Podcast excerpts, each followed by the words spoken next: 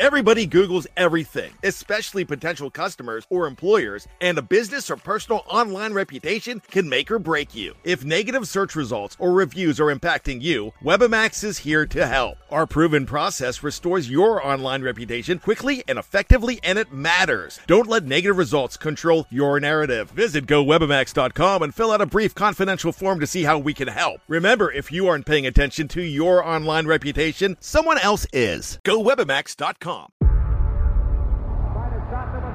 Before history is written,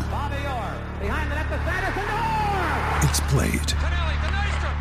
Before it's frozen in time, it's fought one shift at a time.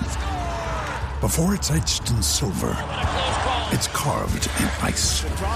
What happens next will last forever. The Stanley Cup Final on ABC and ESPN Plus begins Saturday.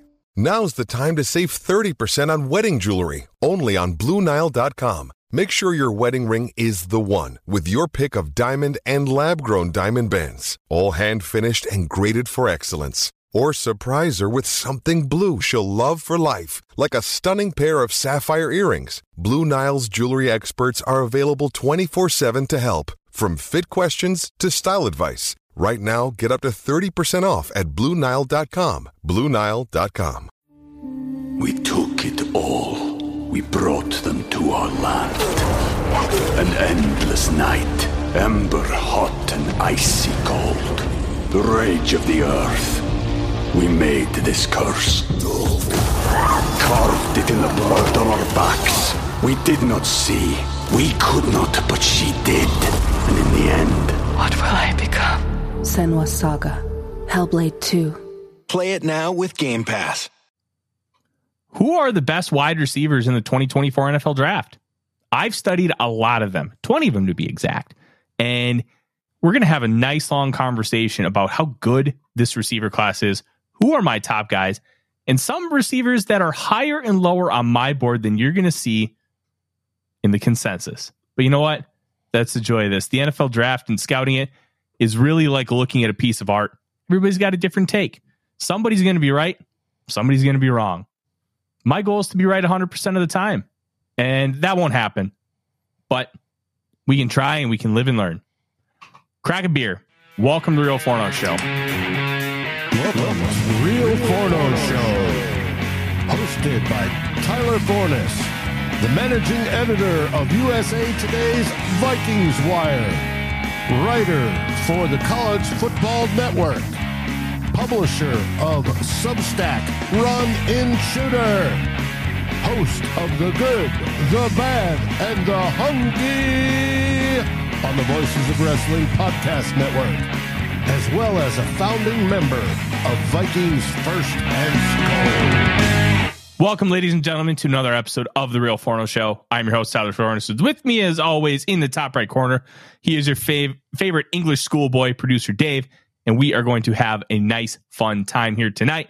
I do apologize. Uh, we had a an unfortunate cancellation with the great Thor Nystrom. He will hopefully be on the show next week, talking everything about Drake Maye, the NFL Scouting Combine, and why he's wrong about the quarterback class, and I am 100% right. We know that that's probably not true, but we're going to go with it anyways. Tonight, instead, we are going to bring you the best wide receivers of the 2024 NFL draft. And I've scouted 20 of them. And you might have a some discrepancies like, oh, why isn't this guy in your top 20?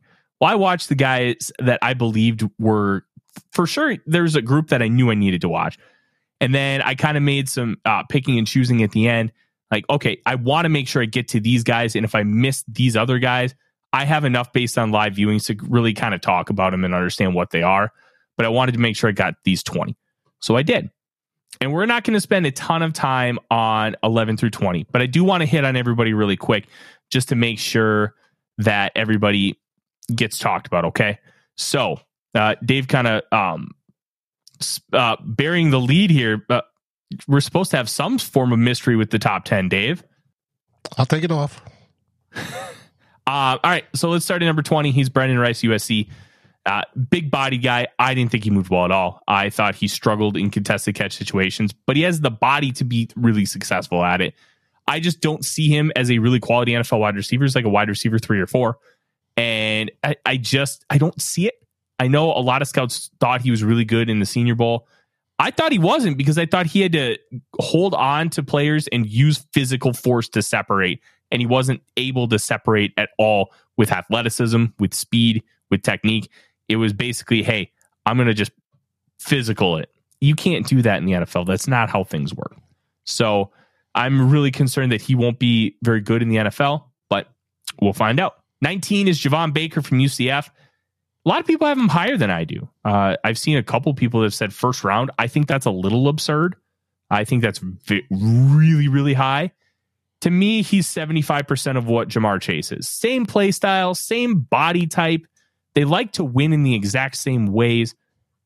But Ja'Marr Chase ran the four threes. I think Baker's going to run high four fours or maybe even four fives. And I think that little bit is going to completely separate him from being a true alpha or being a a top flight receiver in the league. I think there's a f- chance he can be like a low end wide receiver too. But I'm just worried that the lack of speed, considering he plays a more vertical game, is going to be a major hindrance for him, which is why he's so low. Speaking of low, Devontez Walker from North Carolina is my number 18. Now, Walker was getting a lot of first round hype at the beginning of the year, uh, beginning of this cycle because huge vertical threat, six two and a half, like two fifteen. Sorry, I actually have the numbers in front of me. He's six one and a half, one ninety seven, but he looks and plays much bigger than that, and because of that, the the speed is re- it, it's just not enough. He's not able to separate consistently. He doesn't really win at the stem. He doesn't win with technique. And when you don't do some of those things, it becomes an issue. And I'm concerned he's never really going to be that guy. Like, think of what DK Metcalf is. The thing with DK Metcalf is he, he only runs like four routes, but he's so much bigger, stronger, and faster than you that it really doesn't matter and he wins anyways. Devontez Walker is like the dollar store version of that. And to me, that doesn't spell winning at the next level. So I'm I'm really low on him, and the Senior Bowl really matched with the film. Just wasn't impressive. 17, Xavier Legette from South Carolina. He is shorter than you would think, but he is built like a Mack truck, 6'1, 223. I didn't think he did enough outside of being so good at winning at the catch point. And he's more of a long strider when it comes to speed. Like, think of build up speed. Eh, like, sports cars, you talk about zero to 60 in under five seconds. He's a zero to 60 in like six and a half. But then once he get, gets to 60, he then speeds up to 80 really quick. So once he gets to that top speed, he's borderline untouchable. But getting up to that top speed and that build up can be an issue. And I, I didn't think he has a well rounded enough game. So he is a high third round grade for me. 16, Jalen McMillan, Washington. This dude's a baller. But there are some real concerns. He's a slot guy, a little bit smaller, 6'1, 192. And I don't think he can necessarily play on the outside and thrive consistently. You could split him wide, and I think he'll be fine on occasion, but you probably want him winning from the slot. And some of how he wins, I'm not sure is going to translate 100% to the NFL, which is why he ended up at 16. Now, this group, 11 through 15, I'm very excited about. And they are separated by 0.8 points. So you could really jumble these guys up in any which way you want. Um, 15 is Jamari Thrash, Louisville. I love this dude. He is fast. He plays significantly bigger than the 5'11 and three quarters, 185 pound frame. My biggest question for him was can he beat physical coverage? Can he win at the catch point when people are bullying him? Can he do some of these things? He did. And he did it successfully at the Senior Bowl. Not just once, not just twice, like three or four times. And at the Senior Bowl, it's you use it to match with the film. And if the film doesn't give you an opportunity to see something, you're like, okay, well, does the Senior Bowl allow you to see that? And for me, when I watched the Senior Bowl, it proved that he could do it. And it didn't just once. Once is like, okay, now do it again. Second time's okay, now we're starting to see a trend. And then by the fourth time, it's like, all right, this guy can play and he can do it. So to me, I was sold on him from there. And he is great with the ball in his hands, incredibly fast. I wouldn't be shocked if Thrash threatens the four threes. He is that kind of explosive athlete. 14 is Ricky Pearsall from Florida. I love this dude's game. He was not great in 2022. 2023, he really stepped up in a big way. They also changed how they used him. He became their every down guy. He became the guy in that Florida Gator offense, the guy that they could count on and rely on. They got him the ball in any possible way they could. Not only can he go down the field and win deep with great tracking, he's got really good speed, precise route running, but they trusted him to run the football, not in like Percy Harvin where they're handing it off, like jet sweeps, reverses. And he was cooking defenders down the field. He had a uh, multiple long touchdown runs this season. And he's got a punt return touchdown to his credit. This is a really good football player. And I could see, I think he's probably going to be best in the slot, but I think he can play the outside if you need him to. 13. Well, this is my guy. This is my guy. He's on the All 4 team. His name's Malachi Corley, wide receiver out of Western Kentucky. If you want Deebo Samuel, this is Deebo Samuel. Same archetype, same style of play, same body mass and frame. They win the same way. Is he going to reach the same ceiling as Deebo? I don't know. But if you want that kind of player, you take Malachi Corley. And he's 44th now in Daniel Jeremiah's top 50. This guy can ball. And in his uh, junior season 2022, 40 missed tackles forced. 40. That's a lot. And it's especially a lot for a wide receiver. Yeah, his uh, average depth of target was like, I don't know, like four or six yards. But that's not his fault. It's due to the offense they were in. But then he would get like 75% of his yards after contact or yards after the catch. I mean, this dude can flat out play, and I would love him to be a Minnesota Viking. Two more guys before we really dive into the top 10. 12 is Jacob Cowing. He's this year's Tank Dell. I don't think he's as explosive, but he's a vertical threat. He can win in, with quickness out of the slot. I am a little worried about his frame, five eight and a half, 165. And Tank Dell was just special in how he released and how explosive he was in and out of breaks. And that made a massive difference to compensate for his size. Cowing needs to test bet uh, well for me to really feel confident in that size. But I really, really loved the film. And dating back to his days at UTEP, this dude was torching people deep, tracking the ball well, getting in at the catch point. His size didn't show that it was an issue on film. So I'm a little less concerned that it won't translate to the National Football League because I saw it manifest multiple times in multiple ways in college. And when you see it in college, hey, it's not an issue. It's less likely it would be an issue at the NFL. It's if it was an issue in college, it's probably going to be an issue in the pros. But if it's not in college, decent chance he'll be okay. Not perfect, but okay. Lastly, 11, Roman Wilson from Michigan. He really showed a lot at the Senior Bowl. Very, very impressive performance. He was probably the second best player in Mobile. And Wilson proved that he could win in press coverage, he could win at the stem, and he wasn't just winning with speed because they gave him a lot of free releases at Michigan. He was doing a lot of jet and orbit motion and moving at the snap so then he wouldn't get hit with press coverage and then he could run free. Well, once he got to Mobile, he beat even Quinyon Mitchell in press coverage and it was consistent. And I loved what he was able to show because he showed what he, he wasn't asked to do at Michigan. That's not because he couldn't do it. They just didn't want him to do it because getting him on the move and getting him at full speed at the snap to them was more important. And it's hard to blame them. So that's 20 through 11, Dave. Do you have any questions about any of those guys before we move on to the top 10? Well, we're not going to be selecting a wide receiver most likely in the first round. Yep. Are any of the top 20 going to be available when the Vikings are anticipated to select or possibly select a wide receiver, which I wouldn't suspect until at least round three, which is end of day 2 mm-hmm. or day three? I think round two is a much bigger possibility than round one, mainly because when we see free agency manifest itself, Dave, I think that they're going to do so much work on the positions of need that they're going to be able to draft talent. And they do need a wide receiver three. And I think taking a guy in day two does uh, lend itself some credence. I think it's something that you could realistically see. Will it happen? I don't know. But day two with all this talent, draft is for acquiring talent. And if you have a wide receiver number one on the board, you just take him. And I'd say that about pretty much any position. Just like with the Packers, they took Jordan Love and Aaron Rodgers when they didn't need a quarterback. Worked out pretty well for them, right? You just take talent and you figure it out. So well, we'll find out with Jordan Love. Early returns look good. I hate to say it, but they look. He's what four years into his career. Mm-hmm. Well, he first three years he didn't do squat. Well, that's because he never had an opportunity to do because he played behind Aaron Rodgers. Well, that's year, part of the return.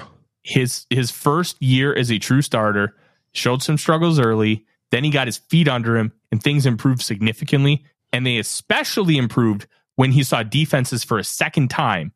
Look at the second Lions game, the second Bears game, the second Vikings game. That matters. That matters that. a lot. I'm just saying he wasted his first three years sitting on the bench. Oh, that that's a Packers problem. That's not a Jordan Love problem.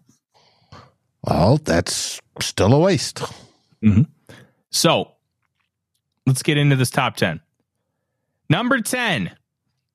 I will probably be lower on him than consensus, and I'm fine with that. And that's Florida State's Keon Coleman. He got a mid to late second round grade from me. And my biggest thing with Coleman is live viewings, he looked like a dominant alpha. He looked like somebody who could absolutely torch anybody. But then once you turn on the all 22, and this is why I talk so much about watching the all 22 because it tells you the true story. It there's no bias, there's no missing camera angles. It tells you the truth. And I saw a guy who wasn't that explosive, didn't separate very well, and was significantly less of an alpha at the catch point than I had remembered in live viewings. Because live viewings, you see this guy just absolutely torching defensive backs and grabbing the ball out of midair and doing that consistently. I didn't see that much compared to what I remember from live viewings. Um, it was really frustrating to watch because I thought this guy was going to be potentially like, hey, maybe this is like a DK Metcalf kind of comp. And he just wasn't. He was just okay. And look, could there be development? He's only 21 years old, third year junior. Absolutely. But for me, it, it just didn't work. It didn't click. And I wanted to see more, and I didn't. And to me, that was frustrating. I thought his route running and separation skills just were not up to par. And I'm not expecting perfection from a guy who's this physical monster on the outside because that's his style of play. I just wanted more. I wanted a lot more and I didn't get it. So, second round grade. Look, this dude could end up being an alpha like Tee Higgins was. He could also absolutely stink. And I think that wide range of outcomes also scares me a little bit. I wanted more with what he is. And that's like the that was the big thing with DK Metcalf. I know he's limited to a point, but does it matter? Does it matter that he can only run four routes? With DK Metcalf, no, it didn't. It didn't matter at all. That's why I had him as a, an easy first round grade because it was he could do everything so well of the things he could do. And Coleman just really disappointed me in comparison to what I thought he could be and kind of what he was built up to be. The film just didn't bear it out. So he got a second round grade. And the range of outcomes are very wide. So we'll find out with Coleman. There are going to be a lot of people right and a lot of people wrong about him. And the evidence tells me I'm going to be right, but we'll find out. That's why this is an art form. It's not easy. And you just have to go with what the data tells you, the data being the film and the analytics, and go from there. And that's kind of that's kind of where I'm at with Keon Coleman. I know Anthony's a big Florida State and Keon Coleman guy. Look, we're just going to agree to disagree, and you know what? That's okay. We're, you're you're not going to agree with everything that I say. I'm not going to agree with everything that I read about any every player, but I, he just he's just not for me. And he's going to be for some people. I've talked to people I really respect. They've got him at five, six, seven, significantly higher. I just don't. And I'm okay with that. All right.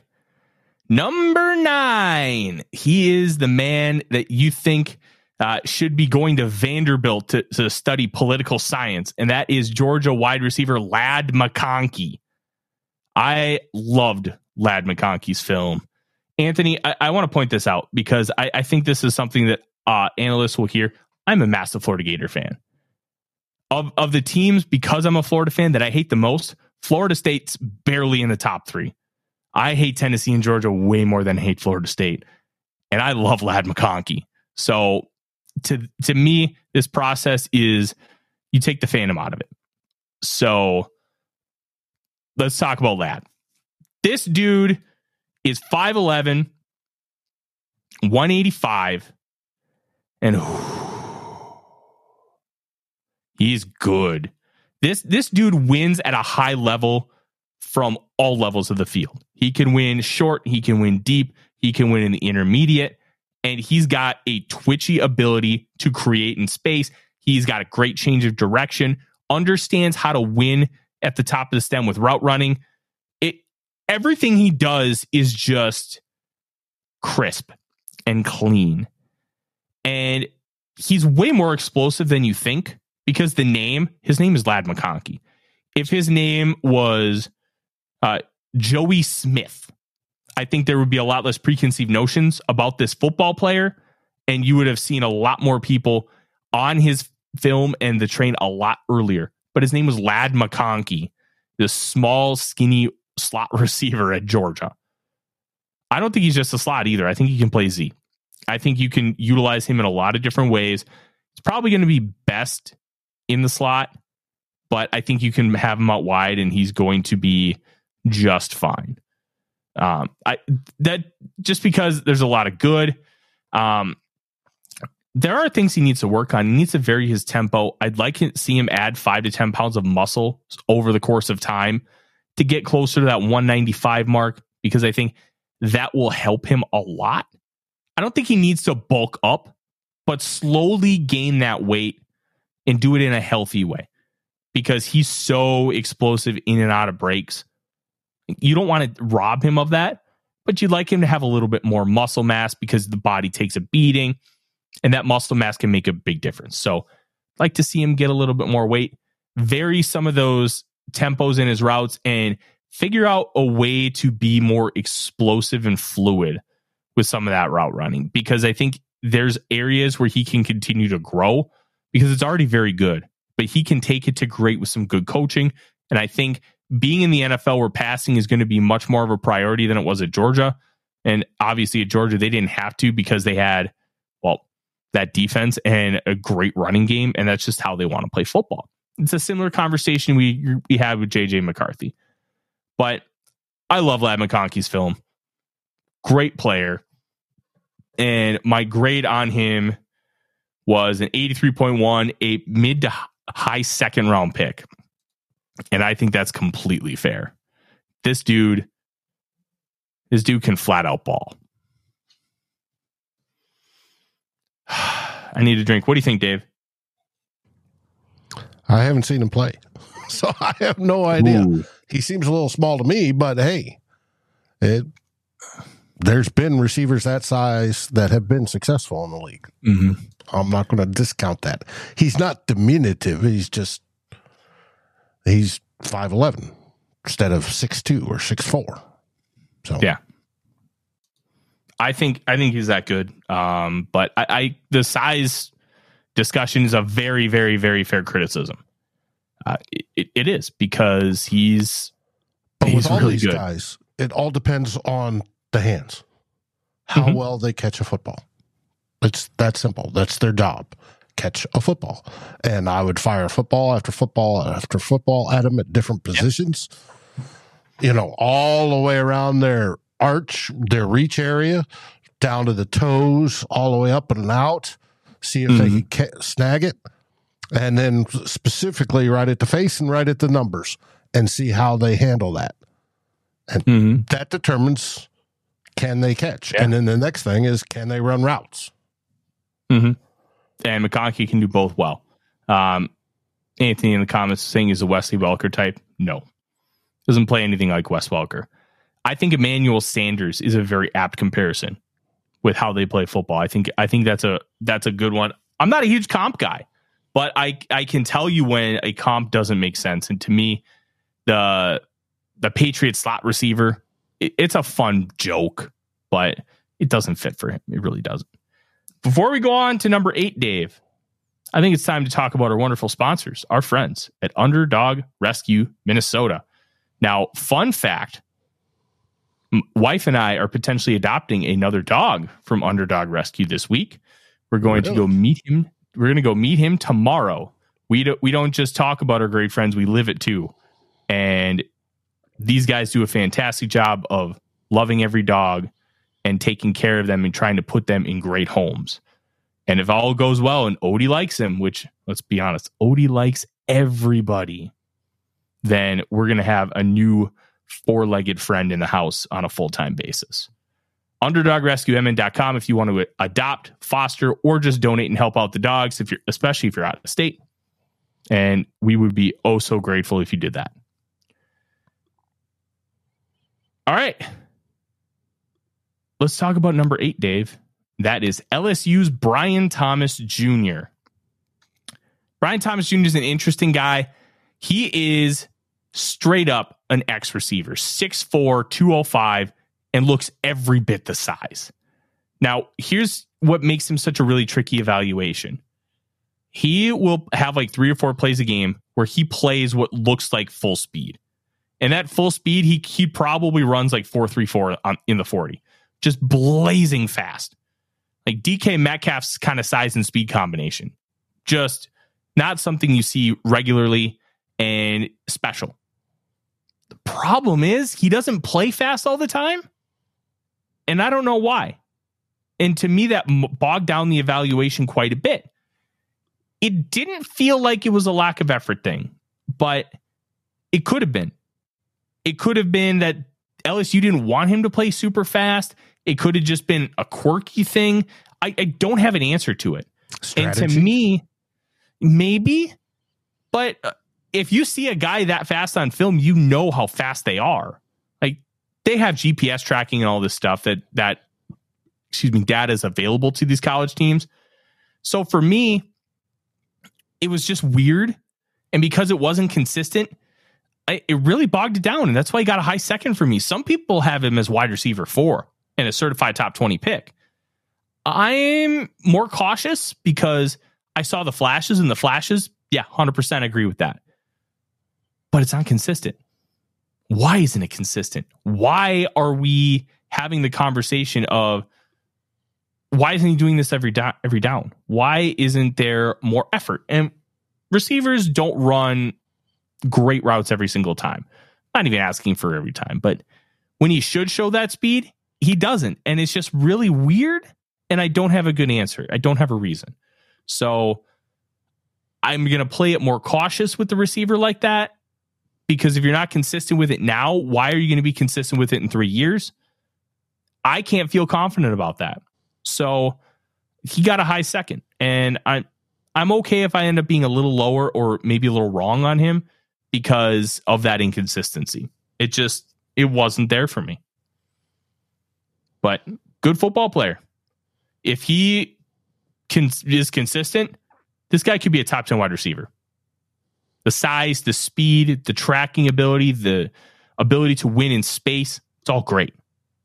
But the consistency lacks. And that scares me. Now, this picture I have selected up here shows a body catch. Does he catch it in his body or does he usually catch it out with his hands? See, this catch is an over the shoulder, so I, I'm not really concerned with it being kind of a body catch. Uh, I- thought the hands were relatively good. Um, I didn't think they were like superb.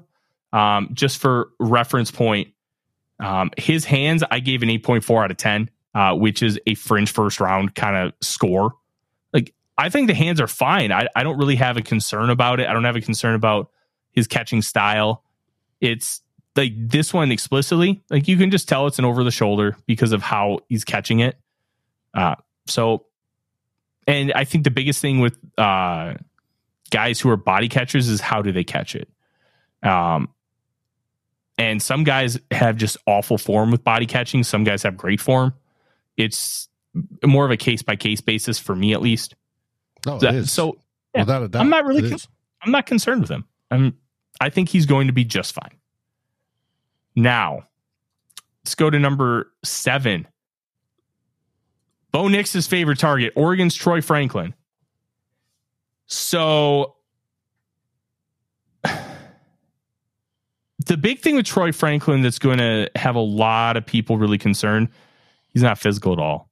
He struggles when he gets touched but he's so fast and explosive in the open field that half the time it doesn't matter.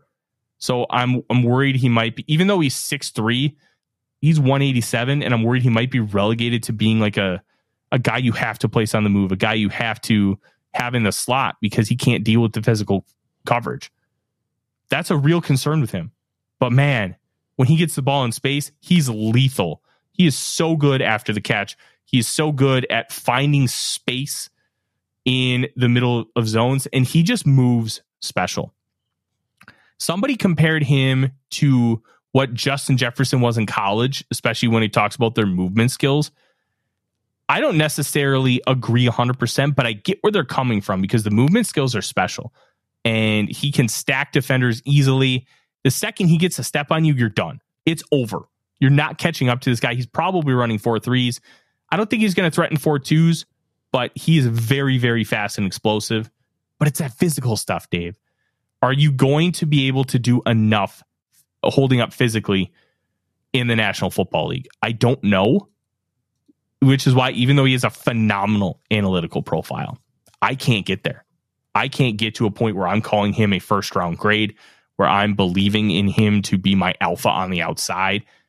It's too much of a concern for me to put him that high. But I'll tell you, those who are in analytics and fantasy football, which is also very analytically based, they love this guy. He is their guy this year because of like stats that translate, like yards per route run and the yards after catch. He's so good at that stuff. And he, he sort of looks like a skinny version of Randy Moss. Does he have the stride like Randy did? We took it all. We brought them to our land. An endless night, ember hot and icy cold. The rage of the earth. We made this curse. Carved it in the blood on our backs. We did not see. We could not, but she did. And in the end, What will I become? Senua Saga. Hellblade 2. Play it now with Game Pass. This is the story of the one. As head of maintenance at a concert hall, he knows the show must always go on. That's why he works behind the scenes, ensuring every light is working, the HVAC is humming, and his facility shines. With Grainger's supplies and solutions for every challenge he faces, plus 24 7 customer support, his venue never misses a beat. Call click grainger.com or just stop by. Grainger, for the ones who get it done. not a one to one, but he's more of a long strider. Yeah, he's he can eat up ground really, really quickly. So I, I see where you're going with it. Now, I think that's that's a a fair, not comp, but a fair discussion point. All right, Delton 190 at 6'3 is small. That's skinny. That's why he's Yeah. skinny. Yes. It's it, and he looks very skinny. Like some guys are like 200 pounds and they look skinny. Some guys are 200 pounds and they look well built and put together. He's Some skinny. guys are 200 pounds and look fat. Yep. Mhm. Troy Franklin is skinny. And I'm concerned about him on a long term basis. Let's go to number six. Another small guy, but I think things might be a little different for him, and that is Texas's Xavier Worthy. First thing we have to talk about is the drops. He improved year over year from 22 to 23, especially when you look at the advanced stats when you talk about the drop metric but he doesn't have great hands. And when the ball's outside of his frame, he's going to struggle pulling it in. The thing is, that might not matter that much because this dude is fast. He's he deals with physicality somewhat well for a guy who's only 172 pounds.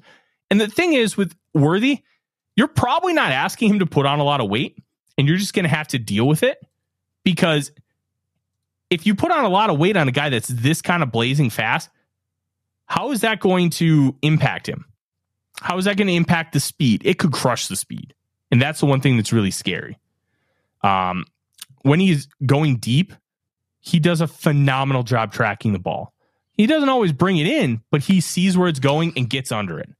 Uh, he can do the um, he can do the Willie Mays style catch, like the over the shoulder, really nice, and he can catch it in normal situations too.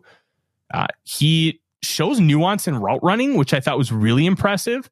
Uh, he can make his breaks at full speed, drop his hips, doesn't just round stuff off. He can also stop like immediately on a dime on like stop routes, hitch routes. And I think it's really, really impressive. Plus, he's in the same tier after the catches, guys like Tyreek Hill, Jaylen Waddle, because of that speed. And he's got good vision in the in the open field to be able to take advantage of that. But the hands and the drop issues and 15 of 44 on contested catches. Look, they're not great, which is what really mars the evaluation. Like I gave him a, a low fourth round grade when it came to hands. It, the drops are real, but everything else is so good. The YAC ability, the ability to track the ball in the air, the ability to separate and run routes. It's all great stuff.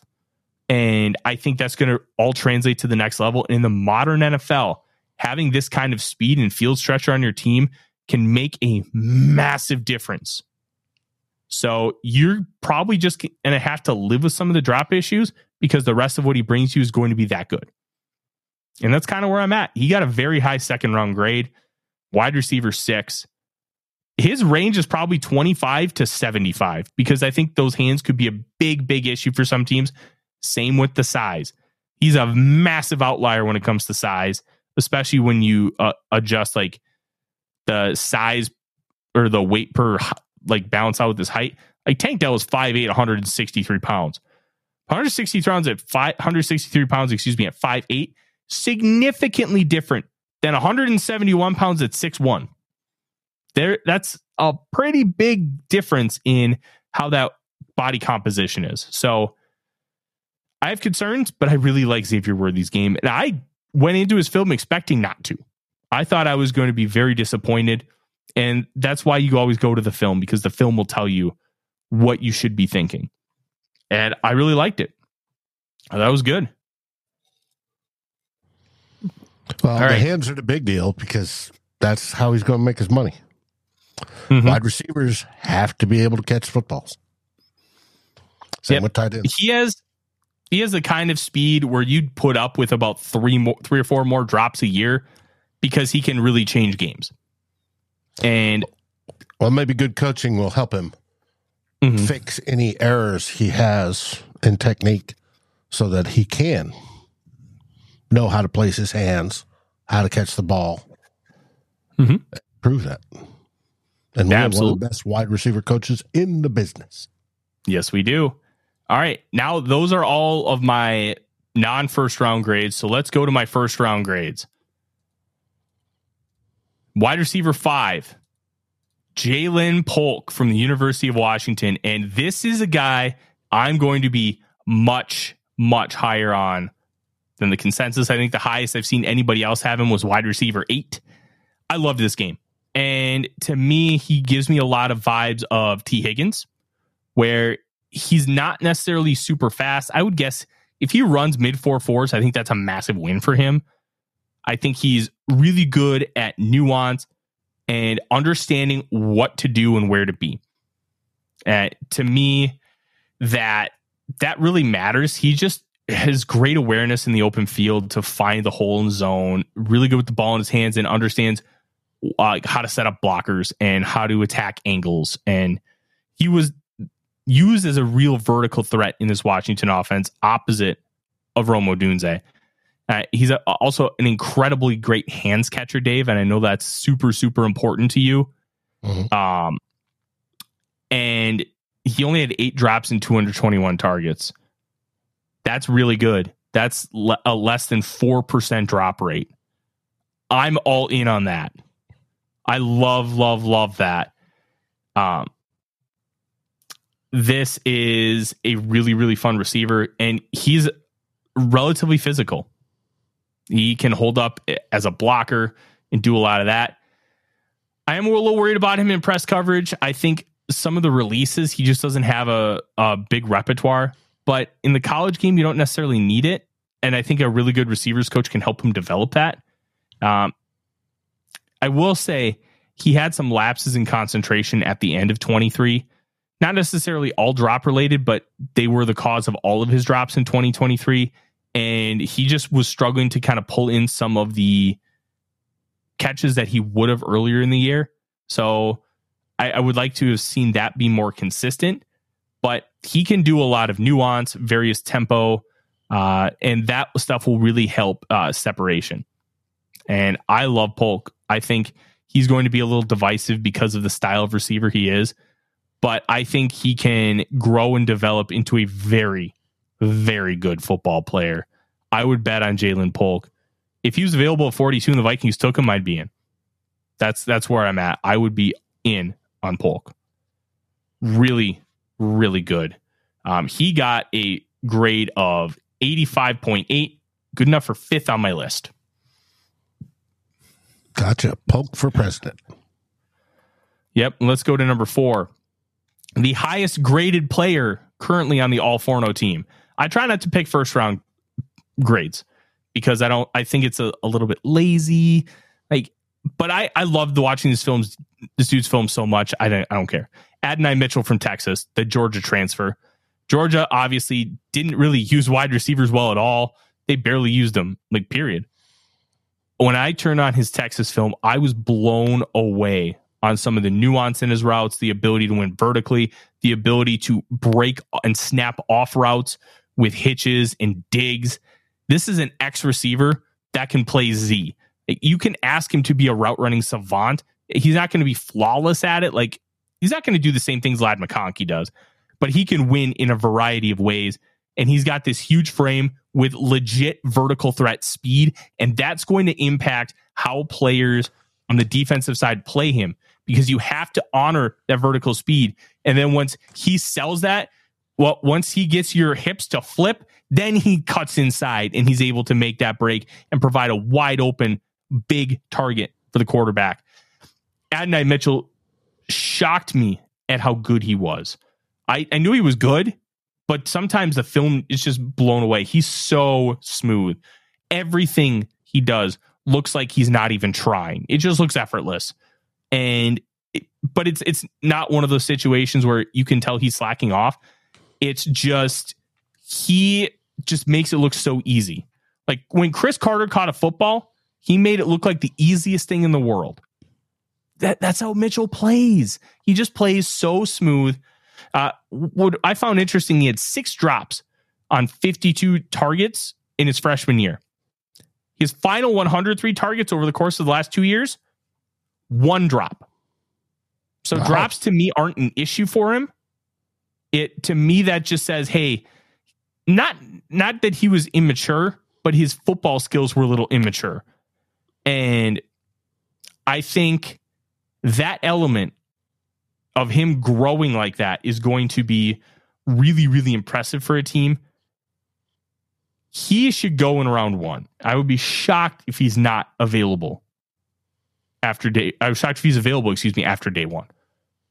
Like, this is a Kansas City Chiefs type wide receiver because he can do so many things for you stretch the field, win contested catches, run crisp, clean routes. He can do it all.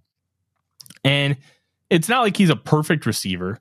Um, not really a YAC guy, but I think some of that just had to do with how Texas utilized him.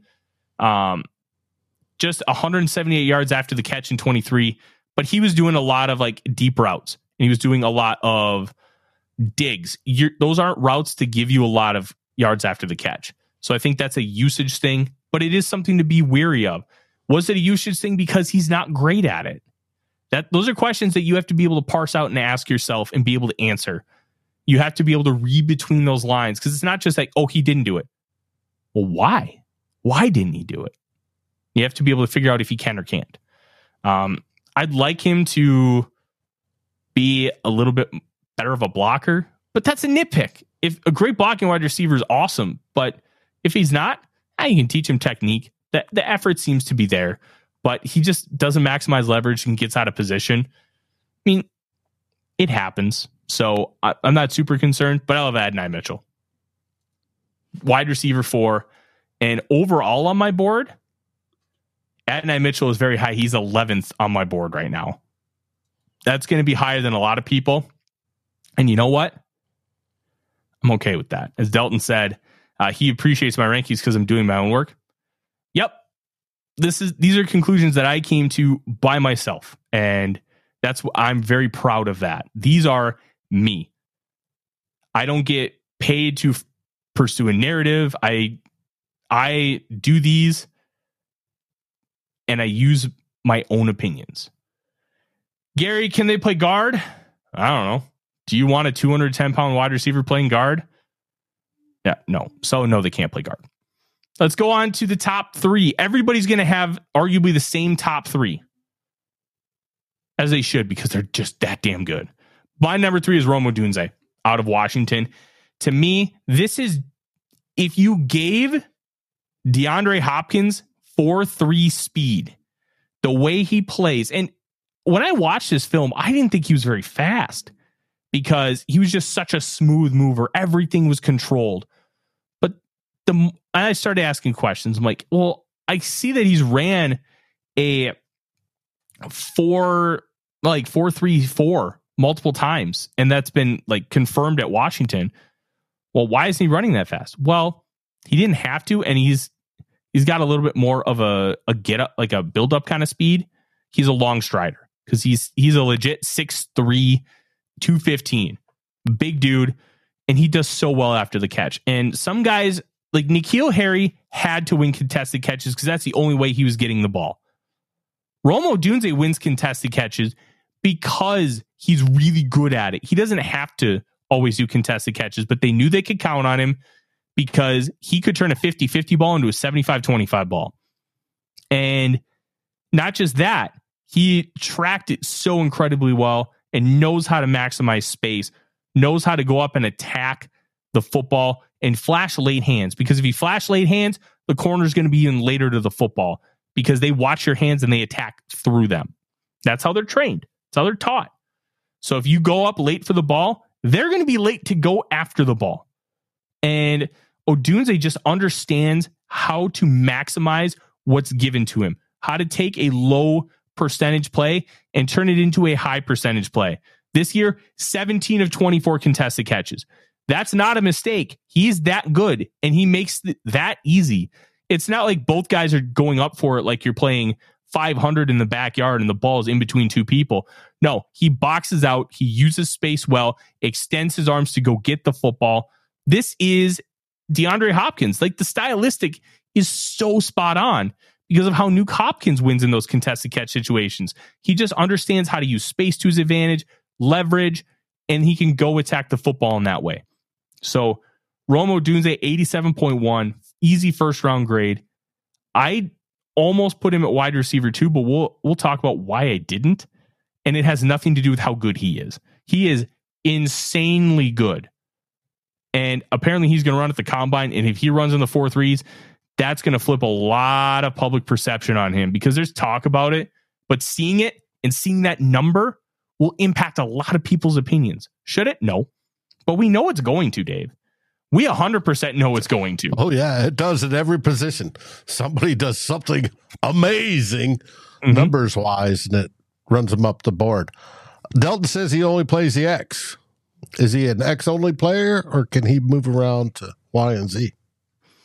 I think you can move him around, but he's best at X. Like they did a lot of con, uh, condensed formations at Washington. And when you do condensed stuff, you have to be able to do more than just play an X.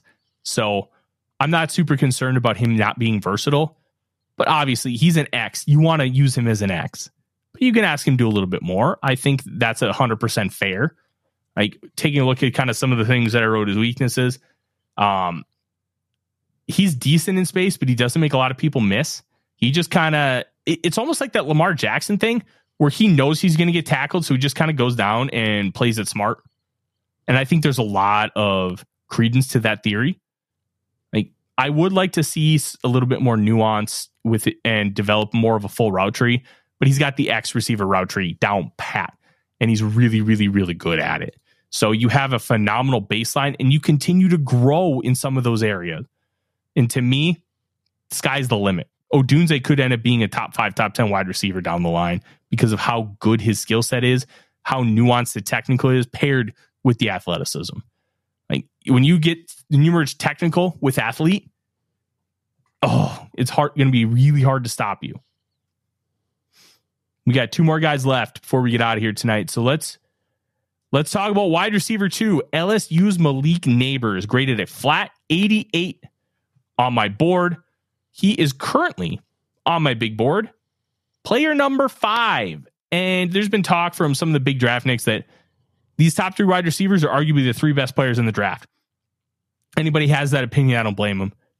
Nabers is so the good. Best players in the draft, not where they're going in the draft. That's totally yeah. two totally different things. Yes. So he's six foot, 200 pounds, and he understands how to utilize his frame to his advantage with uh, with his speed as well. He can cook you down the field. He can stack defenders really easily and varies his defender or his sorry his releases really well, so he can get that advantage with leverage. Um, he's got some route running nuance, but the really special thing, ball tracking. He tracks the ball so so well, and he knows when to throttle down and hit the turbo button. And I Addison had this early in or sorry, late in the year. I can't remember who was against, might have been against the Lions, where he intentionally slowed down and then sped up, but was just a little off with his timing. You do that because if you slow down and then speed up, you're going to create that little bit of separation that can give you the win. And he does a great, great job with it. But let's talk about some of the deeper analytics with Nabers. Seventh in yards after catch, 19th in yards after catch per reception, second in yards per route run, 34th in aDOT. Uh, 12.5 yards is an insane aDOT for like this kind of wide receiver. Six drops on 124 targets, which is a fine number. And then 26. But here's the thing he only played 26.8% of the snaps in the slot, but he had a, a ton of production from the slot. So you have to parse out okay, if he's winning that much from the slot, is he going to be able to do a lot at the next level? Justin Jefferson proved that you could. And he's kind of the guy that said, hey, don't pay too much attention to it. But Nabers produced significantly less when he was outside, and he was outside for like 75% of the snaps. That can be a little bit of a red flag. I'm not really that concerned about it. He eh, obviously his bread and butter was slot fades, but I want to see him just continue to grow and continue to develop. It's this is a very good football player, but I need to see a little bit more before like normal class he's probably a wide receiver one. This class he obviously isn't because we're going to talk about him in a minute but Nabers is really really good. We're not going to see the athletic testing which i had hoped for but still a damn good football player. You meaning he's not partic- participating in drills nope he doesn't have to right he's just going to do his interviews, get his medicals, and mm-hmm. with Odunze testing, he probably should, but that's his choice. The one thing he risks is Odunze testing so well that he gets drafted as the second wide receiver. Mm-hmm. So, well, he maybe counting on his pro day. Not that you know, pro day forties and stuff are they weigh them a little bit differently than they do it with the ones done well, in he, Indy. If he's anything like Marvin Harrison Jr., he's not going to go out his pro day either. Marvin Harrison Jr. is not going to work out his pro day. He's not working out at all. He, I mean, he's probably going top three. He doesn't have to, but it's, it's still a very interesting decision. Um, but let's talk about him. Number one wide receiver and the number one player on my board. I don't see that changing. Ohio State wide receiver Marvin Harrison Jr. Look, he is the son of Hall of Fame wide receiver Marvin Harrison, and this guy just understands it. He's built like an X receiver. He can play like a Y or a Z. He can do everything, and he can do it well. He can run routes crisp. He can go attack the football in air. He can create separation when it's not there. He can win with tempo. He can win with releases. He can win with nuance. He can win with breaking. He can stack you and he can outrun you. This is if you built a wide receiver in a lab and it wasn't Calvin Johnson, it'd probably be Marvin Harrison Jr. He's hit 23 miles an hour on GPS tracking, which is what a lot of teams use, especially in lieu of the 40 yard dash. There's nothing he can't do. And he, he can deal with physicality. He's got the frame for it. He is, let me pull this up here. He's 6'4, 205 listed. This he's built like an X receiver and can play like everything else. Marvin Harrison Jr. is the best receiver prospect to come out since Calvin Johnson. He's incredible. And if you are a team in the top three and you need a quarterback, look, if you're New England, maybe you sign a veteran and you get Marvin Harrison Jr. because you haven't drafted a good receiver prospect in decades maybe you do that. This guy is incredible. He's so good. And then that obviously that pushes quarterbacks on the board, which is advantageous to the Vikings. But sometimes you just come across a difference maker type of prospect. Marvin Harrison Jr. is that difference maker. People were talking about, hey, let's trade Justin Jefferson and go get Marvin Harrison. Like trading Justin Jefferson is a whole different story. But man, is Marvin Harrison Jr. good or is he good?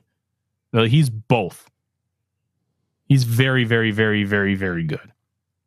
And whoever has him truly could have a generational prospect on their hands because that's what Marvin Harrison Jr. can be a true generational prospect. Really good football player. Well, we'll find out because he'll be compared to Justin Jefferson. Justin Jefferson has set new league records all four years he's played. So yeah, he owns those records. Harrison will have to beat those records. 100%. 100%. Dave, that is our show today. Top 20 wide receivers in the book. Saw a couple questions about guys like uh, Johnny Wilson and Malik Washington. I haven't been able to watch Malik Washington. Uh, he wasn't on my initial watch list which is why he's not on here. There's a chance if I get some time that I'll watch him and it'll sneak up there. He was ultra productive for one year. Uh, Johnny Wilson, I've seen so much Johnny Wilson, and I I watched him live when I watched uh, Jordan Tra- or sorry, I watched all 22 when I watched Jordan Travis and Keon Coleman. I decided I'm not watching Johnny Wilson because I didn't think he was very good. He would have like three plays a game where he looked like Superman, and the rest he looked like Jane. it's I understand I'm cross referencing Superman and Tarzan. Tarzan and Jane, yes. I got it. Yeah. I just Superman I didn't think and Lois. I didn't think Johnny Wilson was was worth a watch when uh, especially when you look at how talented this receiver class is. Delton agrees too. It's loaded. It's absolutely uh loaded. And hey, tomorrow, yes. And that's a result of they started wide receiver camps and schools and stuff like that mm-hmm. way before any other position has, right? Other positions yep. are playing catch up. And it's starting to produce better and better and better and better and better prospects coming out. And then the college game of football has changed, right? I grouse about it on the O line and the D line side, especially the O line side, how it's changed and became you started to see the air raid and stuff like that. And they started to go more vertical. And you needed those wide receivers that can catch. And these guys get such a head start. And it's good mm-hmm. for them because they need it. It helps maximize their capabilities and earnings in the NFL, gives them a leg up to do well. And we want that. Justin Jefferson is a product of that. And we want more like that. Jordan Addison's a product like that. So, hey, maybe one of these guys on the top 20 drop into day three and we snag him. We'll find out. Yeah. That is our show. Tomorrow we will be back with another episode of SKOL Search. Time to be determined, as always. As I mentioned before, we're going to take a look at a doggy. And if things go well, it could be late. But we'll have something at some point tomorrow. It also could be before we go. So uh, keep an eye on that. And that's why Plus, you always want to the like pressers tomorrow. No. what? We have the pressers tomorrow. uh, press conferences for Kevin O'Connell and Kwesi Mensah around noon. Uh, O'Connell will go first, and a half hour later, Kwesi Mensah will go. And hopefully, we might be able to get something from them. So, how these press conferences work is national guys will come and ask questions, and then they'll do they'll have a side session with beat reporters. So, beat reporters don't ask questions here. So, you could learn absolutely nothing, and it's just people asking questions that we already know because we follow the team, cover the team. That that's what happened last year. But sometimes you can get some interesting answers because different people are asking the questions. So, and then we'll obviously get uh, something from the beat reporters as well. High recommend that you check that out because we'll go live at some point during the afternoon tomorrow, pretty close to after they talk, discussing them and seeing what we can gather from them. But we'll have a SKOL search tomorrow. You'll want to like, subscribe, ring the bell, all the things. Because if you don't ring the bell, you don't know when we're going to go live. Because over the next few weeks, you're going to want to have that bell rung because we're going to go live at random times because of signings, players getting released, players getting restructured, the combine. You're going to want to have it locked and loaded because we're going to have a lot of great stuff lined up for you. In the meantime, thank you for tuning in to my top 20 wide receivers in the 2024 NFL draft. I'm Tyler. He's Dave. The one thing we always say is SKOL Vikings. SKOL Vikings. like, subscribe, and ring the bell to get notifications. It helps us grow this community that we all love our Minnesota Vikings. And on behalf of Tyler Forness and myself, Dave Stefano, thank you so dearly for watching The Real Forno Show. SKOL, everyone! I'm Victoria Cash. Thanks for calling the Lucky Land Hotline. If you feel like you do the same thing every day, press 1. If you're ready to have some serious fun for the chance to redeem some serious prizes, press 2. We heard you loud and clear. So go to LuckyLandSlots.com right now and play over 100 social casino-style games for free. Get lucky today at LuckyLandSlots.com. Available to players in the U.S., excluding Washington and Michigan. No purchase necessary. VGW Group. Void prohibited by law. 18 plus. Terms and conditions apply. Hey guys, it is Ryan. I'm not sure if you know this about me, but I'm a bit of a fun fanatic when I can. I like to work, but I like fun too. It's a thing. And now the truth is out there. I can tell you about my favorite place to have fun. Chumba Casino. They have hundreds of social casino style games to choose from with new games released each week. You can play for free anytime, anywhere and each day brings a new chance to collect daily bonuses. So join me in the fun. Sign up now at ChumbaCasino.com. No purchase necessary. Group. Void where prohibited by law. See terms and conditions. 18 plus. This has been a Vikings First and SKOL production, part of the Fans First Sports Network.